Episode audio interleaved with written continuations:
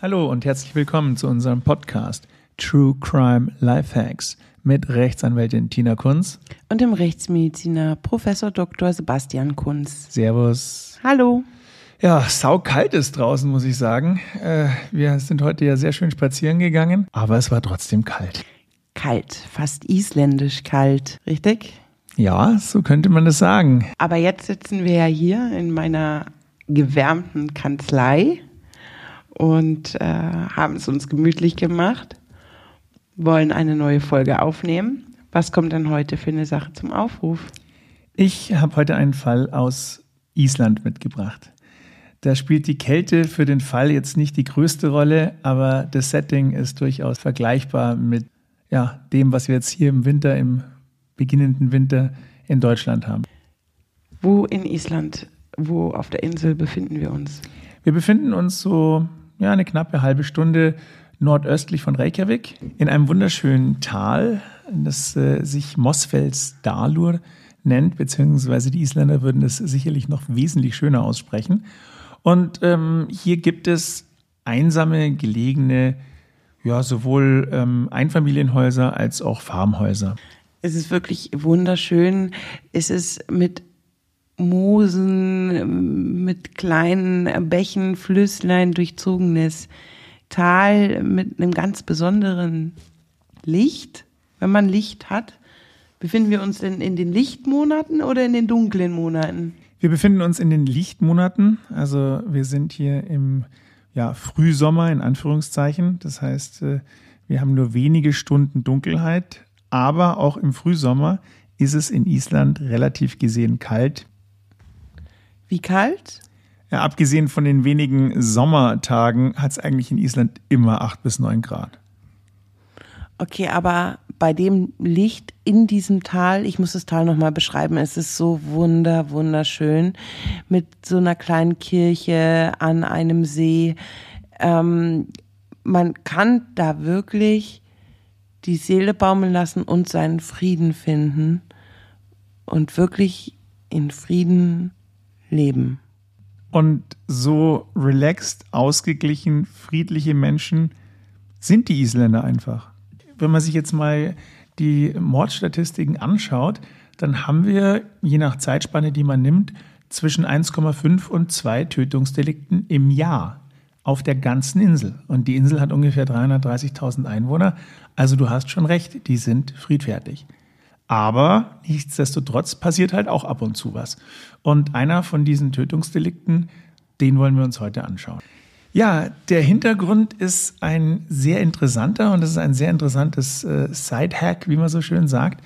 Es gibt in Island eine relativ große Marihuana-Produktion. Und damit meine ich illegale Gewächshäuser, in denen Marihuana gezüchtet wird. Die Aufwendungen sind ja dann auch nicht so groß, denn äh, die Energie kommt aus der Erde, ist ja. mehr oder weniger umsonst zu haben. Richtig, also ähm, es gibt ja diese geothermal aktiven Gebiete und da muss man im Prinzip nur ein Loch im Boden reinbohren und dann kommt 220 Grad heißer Wasserdampf raus, tust eine Turbine hin, dann hast du schon mal deine Energie.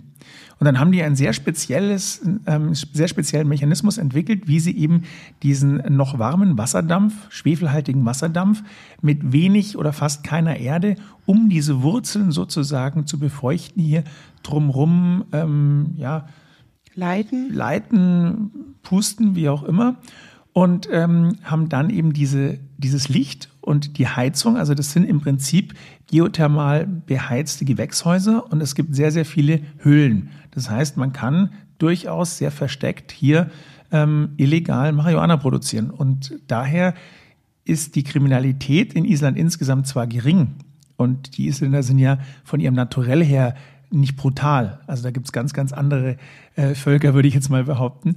Aber Trotzdem gibt es natürlich hier auch Reibereien, das ist ganz klar. Und so eine Reiberei ähm, hat leider zum Tod eines äh, 39-jährigen Mannes geführt. Wir befinden uns jetzt also im, im, trotz der Idylle im Drogenmilieu. Genau. Und zwar ähm, ein wie gesagt, 39-jährige Mann, der ähm, selbst äh, Drogenkonsum war, polizeibekannt, Drogenkonsum war, polizeibekannt auch, dass er einer Gruppe angehört hat, die wohl im Drogenmilieu tätig war. Er ähm, hatte als Hintergrund, äh, also als klinischen Hintergrund, eine paranoide Schizophrenie und Medikamente mit den Wirkstoffen Bupropion und Aripiprazol missbraucht. Das wusste man. Und man wusste auch, dass er mit äh, einer anderen Gruppe von Männern einen Gartenbaubetrieb hatte. Es war nicht ganz klar. Man hat ein bisschen gemunkelt, ob dieser Gartenbaubetrieb eher so eine Front ist äh, zum Geldwaschen, aber das wurde nie so wirklich äh, bis dato zumindest herausgearbeitet von Seiten der Polizei. Es ist natürlich auch relativ clever. In Island ist es eigentlich jetzt die meiste Zeit des Jahres nicht so, dass man draußen gartelt. Das heißt, man hat Zeit für andere Dinge, sage ich jetzt mal. Gartenbaubetrieb vermag aber auch auf den Betrieb einer Marihuana-Plantage im weitesten Sinne zutreffend erscheinen. also Klogen haben es wahrscheinlich nicht, das ist richtig, ja. Und an dem besagten Tag ist die Gruppe, also die befreundete Gruppe, die zusammen hier ähm, wohl gewisse Geschäfte getätigt haben, zu ihm hin, um sich ähm, Gartengeräte zu holen. Also der hatte sich die wohl für den privaten Gebrauch geliehen. Ähm, zumindest war das die Geschichte, dass sie hingegangen sind und die Gartengeräte von ihm geholt haben und haben geklingelt. Und dann ist der, das spätere Opfer der Gruppe anscheinend sehr irrational, komisch, aggressiv, geladen entgegengekommen.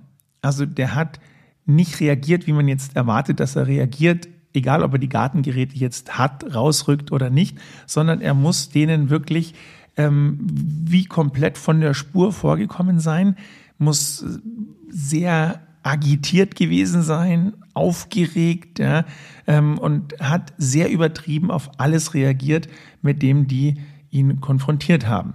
Hat er seine Besucher angegriffen? Zu dem Zeitpunkt noch nicht. Er hat nur aggressiv denen gegenüber ein Verhaltensmuster gezeigt.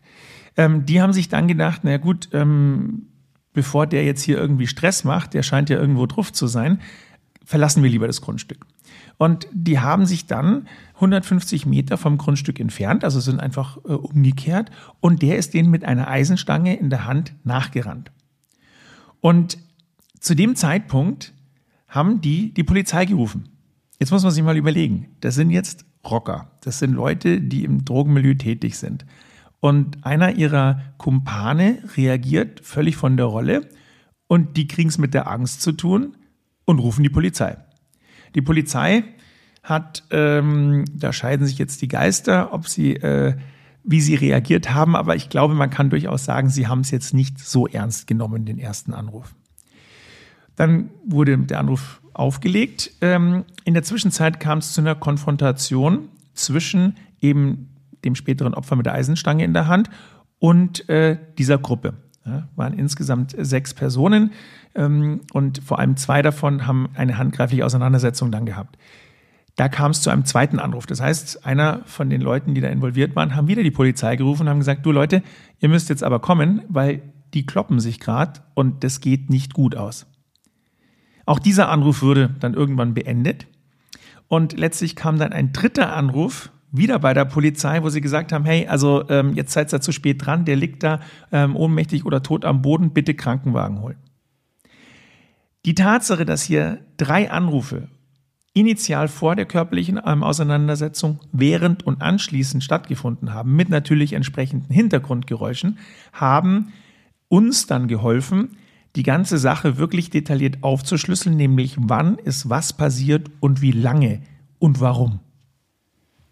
Und wann ist was passiert? Und wie lange?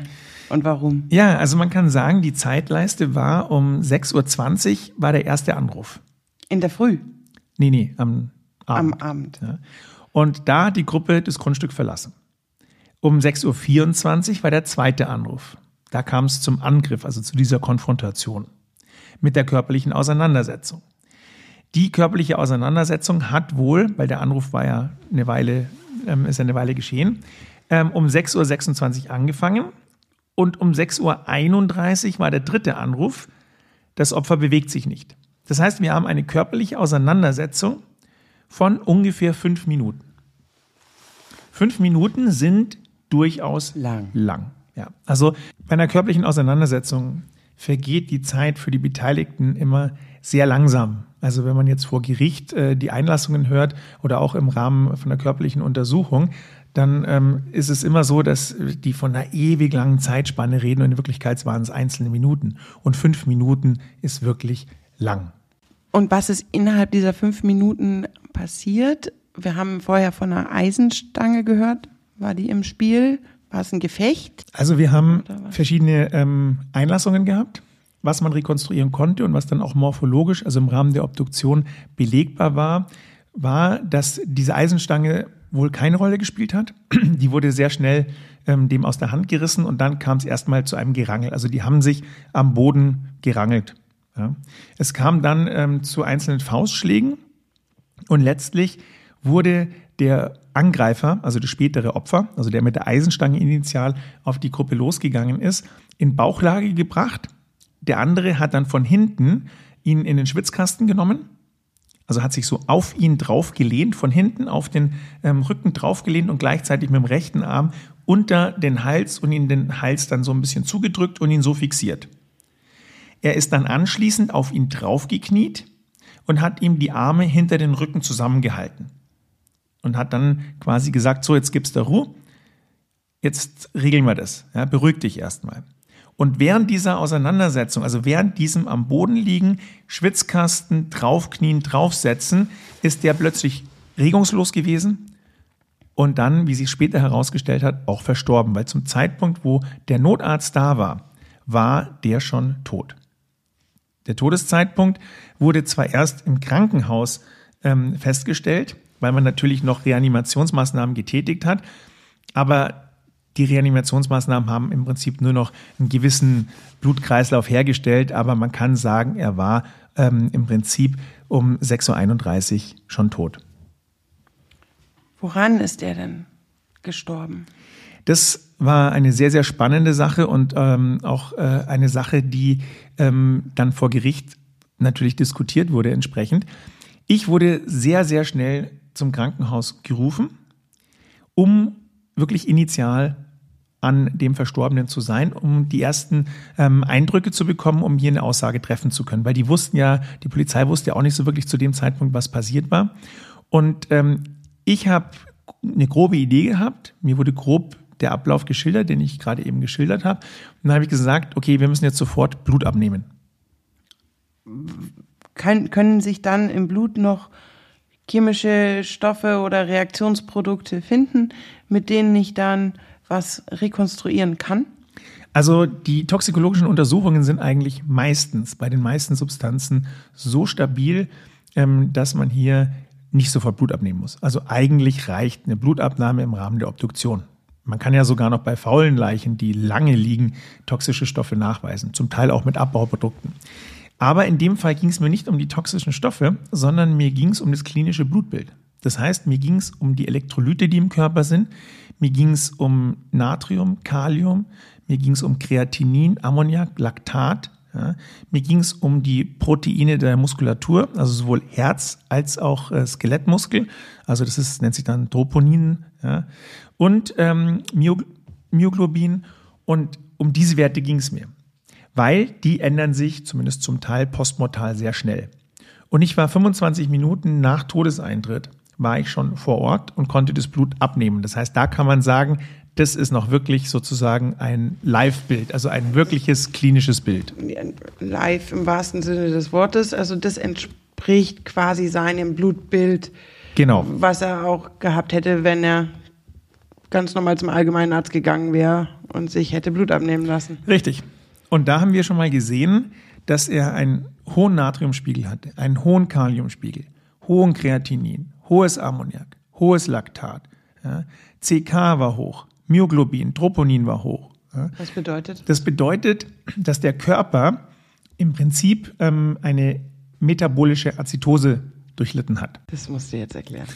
Bei starker körperlicher Beanspruchung kann es zu einer Übersäuerung kommen. Das heißt, es kann zu einer Verschiebung von Elektrolyten kommen, von Muskelproteinen. Es gehen Muskelproteine kaputt, die ins Blut abgegeben werden.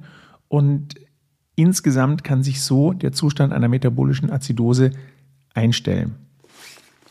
Der stellt sich dann bei dem Untrainierten eher ein als bei dem Trainierten. Genau, ein Trainierter kann sowas kompensieren.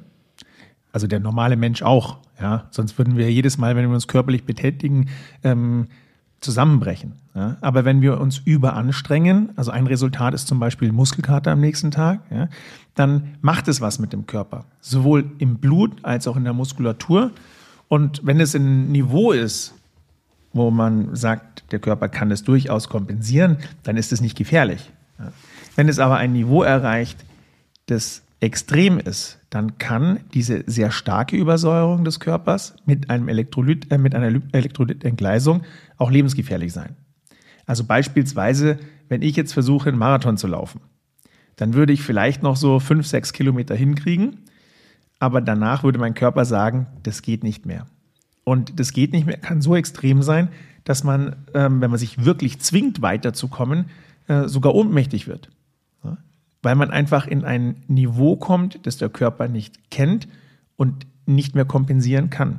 Wenn ich jetzt trainiert bin, dann schaffe ich viel mehr in ähm, eine Sauerstoffschuld zu kommen, da schaffe ich viel mehr, meine Muskeln zu übersäuern, weil der Körper das kompensieren kann und gewohnt ist.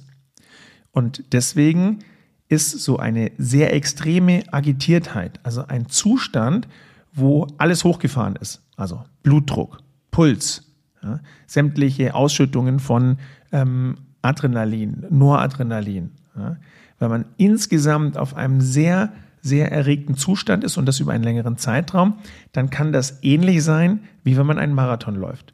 Und das ist im vorliegenden Fall gewesen. Also es handelt sich jetzt hier um eine grundsätzlich untrainierte, unfitte Person, oder wie? Nee. Es handelt sich um eine Person, die aus irgendeinem Grund, den wir ja zu dem Zeitpunkt noch nicht wussten, aus irgendeinem Grund diese Elektrolytentgleisungen hatte, die mutmaßlich, also das war unsere Arbeitshypothese, zum Tod geführt haben. Und aus welchem Grund? Die 150 Meter hinterherlaufen mit der Eisenstange war es sicherlich nicht. Nein, die war es mit Sicherheit nicht. Ähm, es gibt gewisse Triggermechanismen für so eine absolute Agitiertheit des Körpers. Also man redet dann von einem Excited Delirium. Und diese Triggerfaktoren sind zum Teil rein statistischer Natur, zum Teil äh, belegt. Also man weiß, dass wenn man ähm, eine sehr hohe Dosis an aufputschenden Mitteln im Blut hat, dass das zum Beispiel dazu führen kann, dass eben das gesamte System hochfährt, also Blutdruck hochfährt, Puls hochfährt, Atmung hochfährt. Und das hat natürlich eine Auswirkung auf den Metabolismus. Zusätzlich weiß man, dass äh, gewisse psychische Vorerkrankungen hier prädestiniert sein können oder Prädispositionen sein können für die Ausprägung eines Excited Deliriums. Und wir wissen, dass er eine paranoide Schizophrenie hatte und wir wissen, dass er Bupropion und Amphetamin zumindest konsumiert oder missbräuchlich konsumiert hat. Und da haben wir schon eine gewisse Ahnung gehabt, dass es hier ähm, zu diesem Zustandsbild gekommen sein könnte was vielleicht todesursächlich war, vielleicht nicht oder zumindest zum Tod beigetragen hat. Aber ein anderer, also einer von, von den fünf anderen, ähm, kann es nicht erkennen und, und, und, und provozieren, oder? Also hier ist, ist eine relativ ähm, ungeeignete Tötungsmethode, denn ich kann das bei jemandem anderen gezielt nicht hervorrufen, eher aus Versehen, oder? Nein, das kann ich nicht. Aber wir sind ja jetzt immer noch sehr nah am Todeseintritt. Du hast äh, Blut abnehmen lassen, ähm, hast ihn erstmal untersucht. Jetzt müsste doch dann ob obduziert werden, oder? Ja, Gleich? Klar.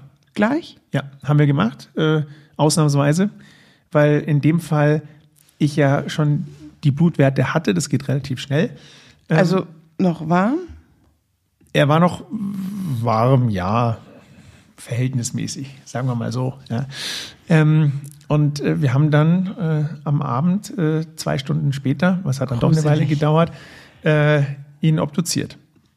Und bei der Obduktion haben wir zunächst mal ähm, einen relativ athletischen jungen Mann gehabt, also knappe 1,80 groß, knappe 80 Kilogramm, gut gebaut, muskulös, mit Zeichen äh, mehrfacher stumpfer Gewalteinwirkungen, also Hämatome, Einblutung unter die Haut äh, durch beispielsweise Faustschläge. Und Zeichen stumpfer Gewalteinwirkungen mit tangentialer Einwirkungsrichtung, das heißt oberflächliche Hautabschürfungen mit zum Teil Hauteinblutungen, beispielsweise durch ein Sturzgeschehen oder durch das äh, Umherwälzen am Boden, was ja beschrieben wurde. Darüber hinaus ähm, haben wir noch eine Einblutung im Bereich der Halsmuskulatur gefunden. Ja, das heißt, er hatte mittig, leicht äh, rechtsseiten akzentuiert, ähm, Einblutungen in die kleineren Halsmuskulaturen und hier in den sogenannten Sternocleidomastoideus und Sternohyoideus Muskel und eine Fraktur der Schildknorpelhörner. Das bedeutet, wir haben in der Mitte vom Hals, ja, wenn man da so in die Mitte tastet, dann äh, merkt man ja so einen Vorsprung und da ist das Zungenbein und Kehlkopfskelett. Und wenn ich jetzt eine Gewalteinwirkung gegen den Hals habe, dann kann es sein, dass hier ähm, die Schildknorpelhörner in dem Fall äh, gebrechen, also frakturieren. Also wurde er gewirkt? Also ist, ist die, das ein Zeichen für eine Intensität, die auch zum Tode führen kann? Es ist ein Zeichen, Zeichen für eine Intensität der komprimierenden Gewalteinwirkung gegen den Hals. Ob sie zum Tod führt oder nicht, kann man nicht allein anhand der Frakturen der Einblutung sagen. Aber das zeigt, er hatte hier eine Gewalteinwirkung gegen den Hals, die ja auch beschrieben wurde mit dem Schwitzkasten, also dem Unterarm-Würgegriff. Mhm. Sie hat nicht zum Tod geführt. Was hat denn zum Tod geführt? Das war die große Frage. Denn wenn man jetzt eine, ein, einen Würgevorgang hat, dann werden typischerweise von außen als erstes die Venen abgedrückt. Die Arterien, die etwas tiefer liegen im Hals, die pumpen das Blut weiterhin in den Kopf. Das Blut kann aber nicht abfließen, weil die, äh, die Venen zu sind. Und dadurch habe ich einen erhöhten Druck im Kopf und dadurch kommt es irgendwann zum Platzen von kleinsten Gefäßen. Und es finden sich dann so sogenannte petechiale Blutungen in den Augenlid- und Bindehäuten zum Beispiel oder in den Schleimhäuten. Die halt auch wieder ein Zeichen für ein Ersticken ähm, sein können. Aber das hat er nicht gehabt. Genau. Und es ist wirklich schwierig oder gar unmöglich, würde ich sagen, jemanden zu Tode zu würgen, ohne diese petechialen Blutungen. Weil dann müsste ich ja mit meiner Kraft, also mit, mein, mit meiner Fingerkraft oder Unterarmkraft, sowohl die Venen als auch die Arterien zudrücken, damit dieses Phänomen nicht entsteht. Und wir reden hier von einem sehr gut gebauten 1,80 ähm, großen Mann. Also der hat sich natürlich gewehrt. Und wenn ich jetzt von unten ähm, nach oben in der Mitte den Hals zudrücke, könnte man noch überlegen, ob vielleicht nur ähm, in Anführungszeichen die Luftröhre zugedrückt wurde. Aber dafür haben wir morphologisch nicht die Einblutungen an den richtigen Stellen gehabt und die Luftröhre als solche ähm, war jetzt auch nicht verletzt, so dass wir in Zusammenhang mit unter anderem auch der Zeugenaussagen gesagt haben, also zu Tode gewürgt worden kann er nicht sein. Er wurde gewürgt. Das hat ihm sicherlich ähm, eine gewisse Atemproblematik verschafft, vielleicht auch eine gewisse Stauung. Ja, also ein bisschen zugedrückt wurde sicherlich, aber wir sind nicht davon ausgegangen, dass das todesursächlich war. Du bist ja, also du bist davon nicht ausgegangen, aber deine Arbeitshypothese war ja schon, dass es eben dieses Delirium, jetzt musst du mir bitte nochmal mit dem Wort weiterhelfen. Metabole. Metabolische Azidose. Metabolische Azidose. Dass das quasi der Grund des Versterbens sein könnte. Bitte ähm, kommt es rein durch die körperliche Überanstrengung? Also war der Ringkampf am Boden jetzt so anstrengend? Oder kann ich mich in diesen Zustand auch rein durch meine Geisteskraft versetzen. Also psychisch. Kann sowas, so ein, ähm, so eine Metabole, metabolische Azidose, metabolische Azidose zum Beispiel durch Angst entstehen?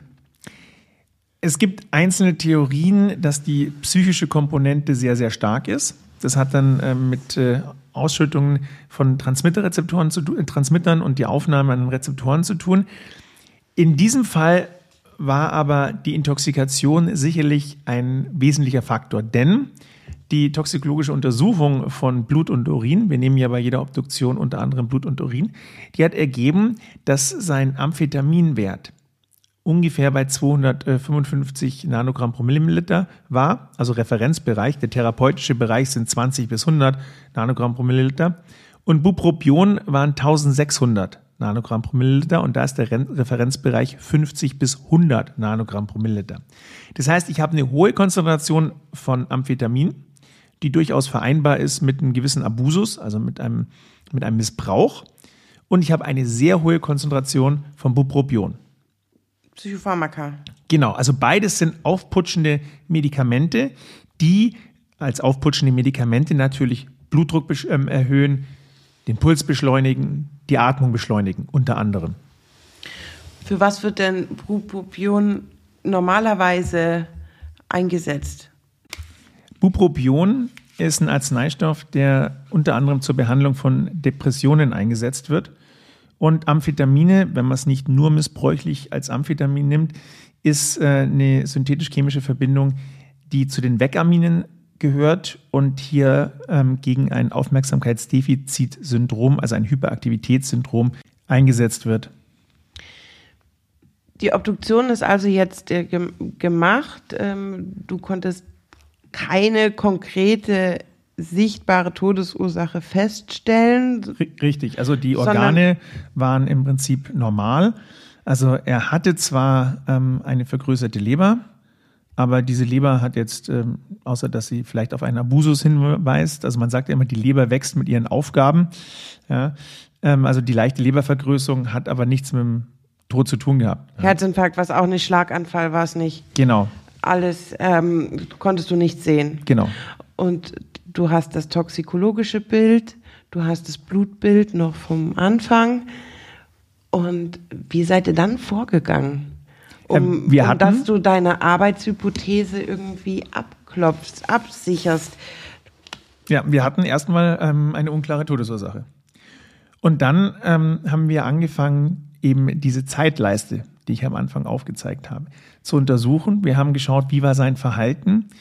Wie habt ihr denn geschaut, wie sein Verhalten war? Also die Polizei hat erstmal aufgrund äh, von unseren Aussagen ähm, die beiden ähm, Hauptmitbeteiligten, also zum einen den Täter, zum anderen der, der immer die Polizei gerufen hat und ähm, sozusagen hier äh, Bericht erstattet hat, verhört, die anderen Anwesenden natürlich auch. Und hier sollte rausgearbeitet werden, wie war das Verhalten? Warum hat er so reagiert? Was waren die Trigger? Was waren so die, die klare Linie? Gab es eine klare Linie? War das sehr konfus etc.?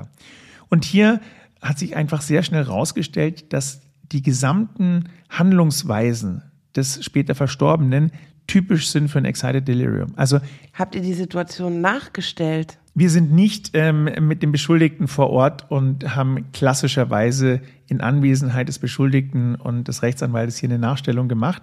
Aber wir sind vor Ort und haben uns das Ganze angeschaut und haben uns überlegt, wie anstrengend es ist, wenn man eben diese 150 Meter rennt vom ähm, Haus aus weg und anschließend in dieser fünfminütigen körperlichen Auseinandersetzung ähm, in diese verwickelt ist. Und zusammen mit den Verhaltensweisen, also diesem sehr irrationalen, sehr aggressiven Verhalten der Krankenvorgeschichte, den Blutparametern, haben wir gesagt, er litt an einem exzidierten Delir, also einem Excited Delirium Syndrom. Daran kann man sterben. Jetzt war das aber nicht das Einzige, was wir hatten und was passiert ist. Also das hatte er als sozusagen Grundsyndrom. Dann hatte er zu dem Zeitpunkt, wo er letztlich äh, zu Tode gekommen ist, eine absolute physische Erschöpfung. Der Körper war sowieso schon auf 180 aufgrund von den Drogen. Ja. Er hat diese 150 Meter hinter sich zurückgelegt und ist dann fünf Minuten lang volle Kanne ähm, hat er sich gewehrt und hat gekämpft. Und wenn jemand hat er sich gewehrt, bisher klang die Schilderung so, als hätte er angegriffen. Er ist also er hat angegriffen, dann wurde ihm die Eisenstange aus der Hand genommen und dann hat er sich wohl laut Zeugenaussagen durchaus gewehrt. Also er wurde ja da am Boden fixiert, ähm, später dann, also nach ungefähr ähm, drei Minuten. Also drei Minuten war es ein Kampf quasi Mann gegen Mann gleichzeitig ein und mehr oder weniger Gerangel, also am Boden. Die müssen sich sehr gewälzt haben, also die Aussagen waren da sehr einheitlich, die müssen sich von einer Seite auf die anderen, also ein Bodenkampf kann man fast sagen, wenn man jetzt so an Judo denkt beispielsweise. Und letztlich hat dann ähm, der spätere Täter das ähm, Opfer, also den späteren Verstorbenen, in Bauchlage fixiert und wie gesagt von unten die Hand äh, von unten nach oben ähm, am Hals äh, entlang hochgezogen in einem Schwitzkasten gehabt. um ihn zu verletzen, um ihn zu töten oder um ihn einfach festzuhalten, bis die Polizei kommt. Die Ermittlungen haben hier ge- ergeben, dass zwischen den beiden eigentlich äh, überhaupt kein Aggressionspotenzial geschichtlich gesehen war. Also die waren befreundet, die haben zusammen Deals gemacht, es gab kein Motiv. Und dementsprechend war es auch glaubhaft, was alle drumherum, die anwesend waren, erzählt haben, dass der versucht hat, den einfach zu beruhigen, zu fixieren, zu sagen, hey Alter, was geht denn mit dir ab? Ja, wir sind's doch, so nach dem Motto. Ja, der hat die wohl wirklich entweder nicht erkannt oder einfach einen vollkommenen Aussetzer gehabt. Ja. Und dementsprechend muss man sagen, dass die, der Würgevorgang glaubhaft nicht als Tötungsabsicht zu werten ist. Und es ist auch nachzuvollziehen, dass der später Ver- Verstorbene sich wirklich bis zur Erschöpfung gewehrt hat, aus welchen Gründen auch immer. Das heißt, wir haben das exzidierte Delir, wir haben eine physische Erschöpfung, wir haben die Intoxikation und wir haben mit Sicherheit ein vermindertes Respirationsvermögen. Denn der Täter, der 95 Kilo gewogen hat, hat sich auf den Rücken gelehnt und gleichzeitig ihm den Schwitzkasten genommen. Also von unten den Unterarm hochgezogen, da wurde sicherlich die Luftröhre ähm, zusammengedrückt. Nicht komplett, aber ein bisschen. Und somit hatte er hier auch ein vermindertes Respirationsvermögen. Was bedeutet das? Ist er, ähm, hatte der jetzt einen langen Todeskampf oder ist er wirklich Erschöpfung, zack, tritt ein, tot? Naja, der Todeskampf war ja quasi fünf Minuten lang. Also es war ja ein Kampf. Er, er war, wurde fixiert und er wollte sich befreien aus, aus der Fixation. Und war es, ich bin Juristin. Ich denke mir hier die ganze Zeit, wer hat sich wie strafbar gemacht? Ich habe äh, in, in Deutschland äh, 127 StPO, der es mir erlaubt, jemanden festzuhalten und zu, zu fixieren, bis das ähm, Polizei, Staatsanwaltschaft, äh, Richter kommt und die Identität feststellen kann. Ich habe gewisse Abwehrrechte, Notwehrrechte, Nothilferechte. Ich überlege gerade, wer hat sich hier wie strafbar gemacht? Denn jemanden zu fixieren, damit er sich beruhigt, weil er sonst umeinander rennt und schon nicht mehr kann. Also gerade um ihn vor dem zu beschützen, was ja dann im Endeffekt passiert ist, ähm, das, da sehe ich bis jetzt noch kein strafbares Verhalten. Und genau das wurde auch sehr intensiv bei Gericht diskutiert. Weil wir haben ja sehr viele Varianten, die oder sehr viele Einflussfaktoren, Variablen, die zum Tod beigetragen haben. Und jetzt ist die Frage, welche dieser Variablen hat mehr oder weniger dazu beigetragen? Also war es das exzidierte Delir? Kam das von der Intoxikation? War es die physische Erschöpfung? War es das verminderte Respirationsvermögen? Und unsere ähm, Rekonstruktion hat letztlich ergeben, oder unser Fazit war, dass Bupropion, also diese hohe Einnahme dieses aufputschenden Mittels Bupropion, höchstwahrscheinlich das Excited Delirium getriggert hat. Also dadurch ist er in, diese, in diesen agitierten Zustand gekommen, war geistig nicht mehr Herr seiner Fähigkeiten. Das Amphetamin hat noch dazu beigetragen und diese paranoide Schizophrenie als sozusagen Basis des Ganzen hat ebenfalls dazu beigetragen. Also das war das, was zum Excited Delirium geführt hat.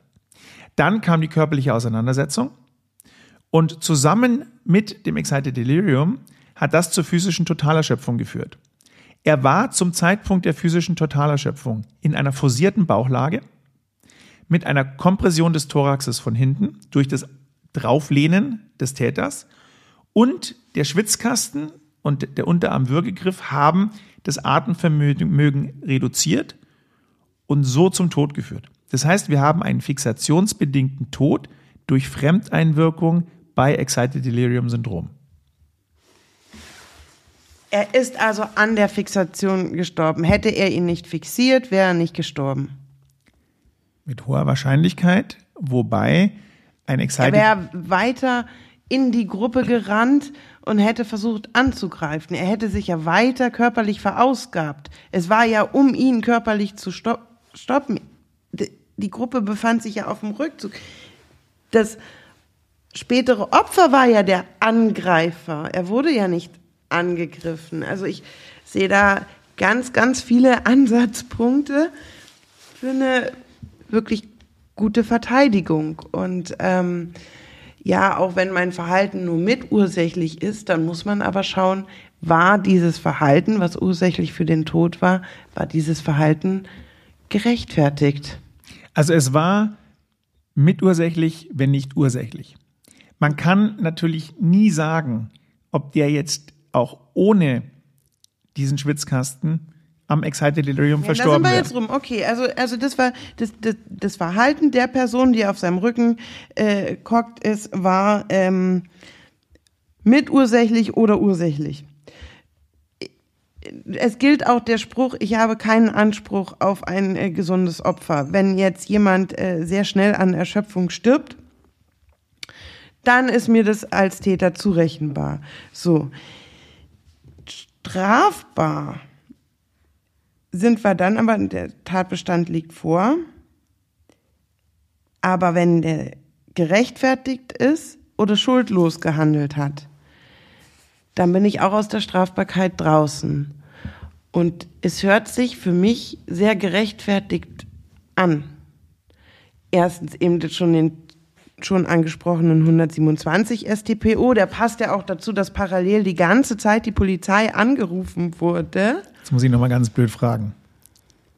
Paragraph welcher, was?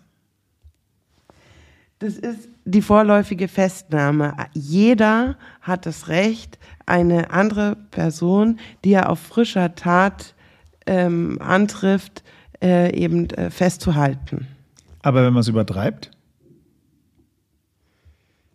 Ja, genau. Dann, dann muss in, im Rahmen dessen jetzt untersucht werden, ob es eine. Der war ja rasend. Ich, ich, kann, ich kann, mich, kann mir nicht vorstellen, so einen Rasenden ähm, zu stoppen, ohne den am Boden in den Schwitzkasten zu nehmen. Vielleicht noch, wenn ich Handschellen dabei habe und ihn äh, irgendwo ankette und dann zurücktrete. Das sind aber die einzigen Möglichkeiten, die mir jetzt ad hoc so in den Kopf kommen, äh, wie, wie ich den ähm, stoppen kann. Also, also ich meine, er ist, er ist bis zur körperlichen Erschöpfung wütend, das, das, das zeigt ja seinen Zustand, mit einer Eisenstange 150 Meter hinter denen er hinterhergerannt. Also mit ich, ich glaube, ich fixiere ihn nicht, wenn, wenn ich einfach sage, Kos, setz dich mal dahin. Das ist richtig. Aber, das wurde ihm vorgeworfen zumindest, dass er übertriebene Gewalt angewandt hat und dass er ihn so lange im Schwitzkasten gewirkt hat. Und diese, ähm, dieses verringerte Atemvermögen durch eben diesen Schwitzkasten wurde ihm letztlich als eins der Haupt, ähm, äh, oder der Haupt zum äh, Hauptvariablen, die zum Tod geführt haben, gedeutet. Ich, ich, ich will nicht glauben, in, in was für eine Richtung es geht. Weißt du was? Wenn der mit der Eisenstange angerannt gekommen ist und unser jetziger Täter, ich will den gar nicht so bezeichnen, hat äh, die, die Faust nach vorne geschossen, um, um quasi so seinen Angriff abzuwehren und der hätte dann nur noch Sterne gesehen und wäre kurz bewusstlos am Boden gelegen. Das wäre nicht strafbar. Das wäre absolut gerechtfertigt. Und jetzt wollte er gerade seine Reaktion abstufen und ein milderes Mittel wählen und sagen, nein, ich hau ihm jetzt keine rein, sondern ich halte ihn einfach nur fest Und dadurch ist er jetzt in die Strafbarkeit gerutscht? Als Rechtsmediziner sagt man ja nur, was Sache ist. Und dann versucht man herauszuarbeiten, welche in dem Fall der einwirkenden Kräfte oder der einwirkenden Faktoren überwiegt. Ja klar, also dein, dein Job ist vorbei. Also hier, die Fixation war mitursächlich oder ursächlich. Punkt. Und dann kannst du noch ein bisschen was erklären, äh, halt zu, zu, zum grundsätzlichen Zustand des Opfers. Aber da sind wir ja bei dir vorbei. Du machst dir selbstverständlich über äh, irgendwelche Notwehrlagen ähm, oder Festnahmerechte natürlich in deiner Profession gar keine Gedanken. Das machen ja dann die Juristen und ähm richtig. Und die haben in Island den Täter zu einer Gefängnisstrafe von sechs Jahren verurteilt. Und er musste an die Familie des äh, Verstorbenen 33 Millionen ähm, isländische Kronen zahlen. Wie viel ist eine isländische Krone? Aktuell ist ein Euro ungefähr 146 isländische Kronen. Das heißt, zum aktuellen Kurs ähm, wären das ungefähr 225.000 Euro Strafe, die gezahlt werden mussten, wobei der Fall ja schon einige Jahre zurückliegt und da war die Krone anders, also da war die Krone stärker. Das heißt, da kann man sagen, dass es sogar wahrscheinlich eher so Richtung 280, 300.000 gehen würde. Ja, ist ja keine Strafzahlung, sondern eine Schadensersatzausgleichs Schmerzensgeldzahlung an die Familie eben. Das Geld musste er an die Familie zahlen, das stimmt. Hey, aber sechs Jahre. Für was? Also, welches Delikt? Mord scheidet aus. Da, da, da es gab keine Mordmerkmale, das ist richtig. Mord, äh, da, das sind wir nicht. Das war alles eine, oft eine Konfrontation, wenn überhaupt. Es war ein Angriff durch das Opfer. Meines Erachtens, ich war natürlich nicht dabei. Ähm, sag, sag mir für was. Das Gericht ist davon ausgegangen, dass er der Täter, das äh, spätere Opfer, bewusst festgehalten hat, bewusst gewürgt hat, also durch diesen Unterarmgriff, dann gleichzeitig und auch, einen reingehauen. auch stumpfe Gewalteinwirkungen zum Tragen kam, einen okay. reingehauen hat, ja, und ihn dadurch so schwer verletzt hat, dass diese Tat signifikant zum Tod beigetragen hat. Den der Täter aber nie wollte. Im Urteil wird erklärt, dass obwohl der Angeklagte den Tod nicht beabsichtigt hatte, er dennoch die volle strafrechtliche Verantwortung für die Folgen seines Handelns trägt, da ihm klar war, dass seine gewaltsamen Angriffe zu einer schweren Körperverletzung führen. Also seine, seine Taten und seine Handlungen ähm, sind halt äh, die Faustschläge vorher, und oder die Fixation? Fragezeichen? Ja, also die Fixation im Sinne von das Gewicht auf dem Brustkorb von hinten, also das Draufknien. Das ist natürlich auch eine Körperverletzung, ja. Und das gleichzeitige ähm, Würgen durch diesen Unterarmgriff, also durch den Schwitzkasten. Okay, und das Gericht hat jetzt keine Notwehrlage für den gesehen, für seine Fausthiebe und Fixation. Nein, da war dem Gericht äh, die Abfolge nicht äh, konkurrent dazu, dass es eine Notwehrsituation gewesen wäre. Okay, wenn ich das natürlich als Körperverletzung werte und gleichzeitig feststelle, was ja wohl auch so war, dass der Tod nicht beabsichtigt war, dann ähm, bin ich bei einer Körperverletzung mit Todesfolge. Das ist so eine Vorsatz. Fahrlässigkeitskombination. Ich will dir wehtun. Ich will dir eine Abreibung verpassen. Ich will mich mit dir schlägern und mit dir rangeln. Wir liegen am Boden. Und ähm, das ist natürlich strafbar. Wenn es mehrere sind, also mehr als drei, dann ist es eine Schlägerei. Das reicht auch. Und scheiße, auf einmal ist einer tot. Das hat keiner gewollt. Jeder hat nur die körperliche Auseinandersetzung gewollt. Niemand wollte, dass irgendjemand dabei stirbt. Und das ist eine Körperverletzung mit Todesfolge, eine sogenannte Vorsatz-Fahrlässigkeitskombination. Aber nicht im Sinne einer fahrlässigen Tötung. Nee, fahrlässige Tötung, maximal Freiheitsstrafe von fünf Jahren, geregelt in 222 StGB. Körperverletzung mit Todesfolge ist jetzt nicht irgendwie zusammengestückelt aus dem StGB, sondern ist tatsächlich ein eigener Straftatbestand, geregelt in 227 StGB.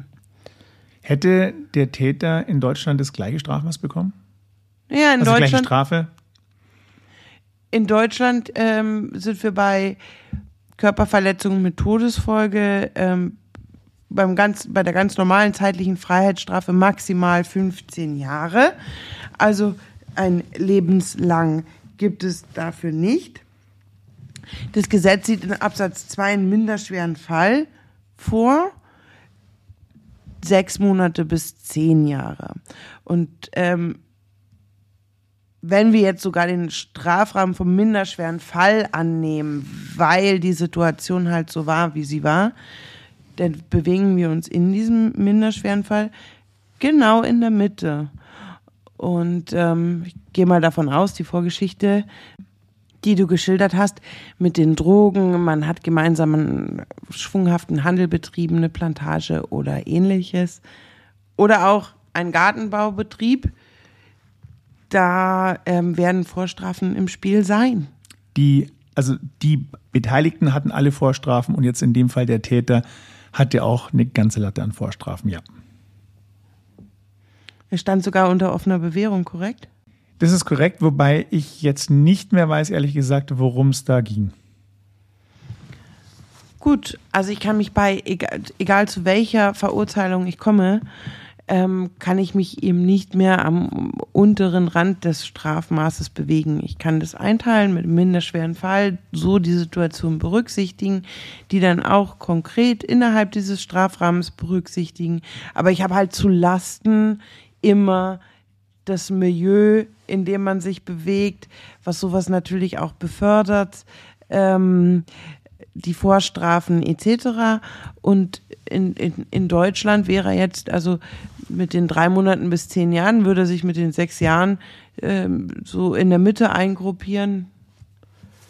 Das heißt, Ja. man kann eigentlich sagen, dass das isländische Strafrecht und das deutsche durchaus vergleichbar sind. Von der Dogmatik her sind das isländische und das deutsche Strafrecht äh, sehr gut vergleichbar.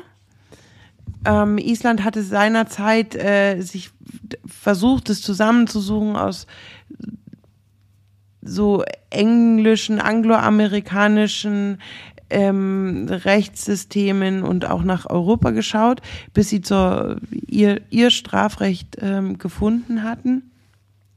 Im Ergebnis ist es allerdings, wenn es auch dogmatisch ähnlich ist, ist es im Ergebnis um einiges milder, muss man sagen, ja. Die Isländer sind ja auch um einiges äh, sanfter, würde ich einfach sagen. Vor allem, wenn ich mir die Delikte und das alles anschaue, was ich in der Zeit in Island zu bearbeiten habe und das, was ich jetzt hier zu bearbeiten habe. Was äh, nimmst denn du aus der Geschichte mit? Was ist dein Lifehack? Es geht so ein bisschen in die Richtung, unter Kollegen sollte man vielleicht ein bisschen gelassener sein. Wenn der hier nicht verstorben wäre, hätte am nächsten Tag keiner mehr davon gewusst oder daran gedacht oder davon äh, Notiz genommen. So hört sich so ein bisschen an. Dieses ähm, Gerangel, diese Eskalation, da muss man ein bisschen achtsam sein. Ähm, dann, das kann tatsächlich zu Folgen führen, die keiner beabsichtigt hat. Ich würde sagen, Leute, wenn ihr euch schon prügeln müsst, dann passt auf euer Opfer auf und schaut, wie es dem während und nach der Tat geht. Dann ist nämlich der ganze Ausgang ein anderer. In diesem Sinne, einen schönen Tag, einen schönen Abend. Danke fürs Zuhören. Servus. Ciao, ciao.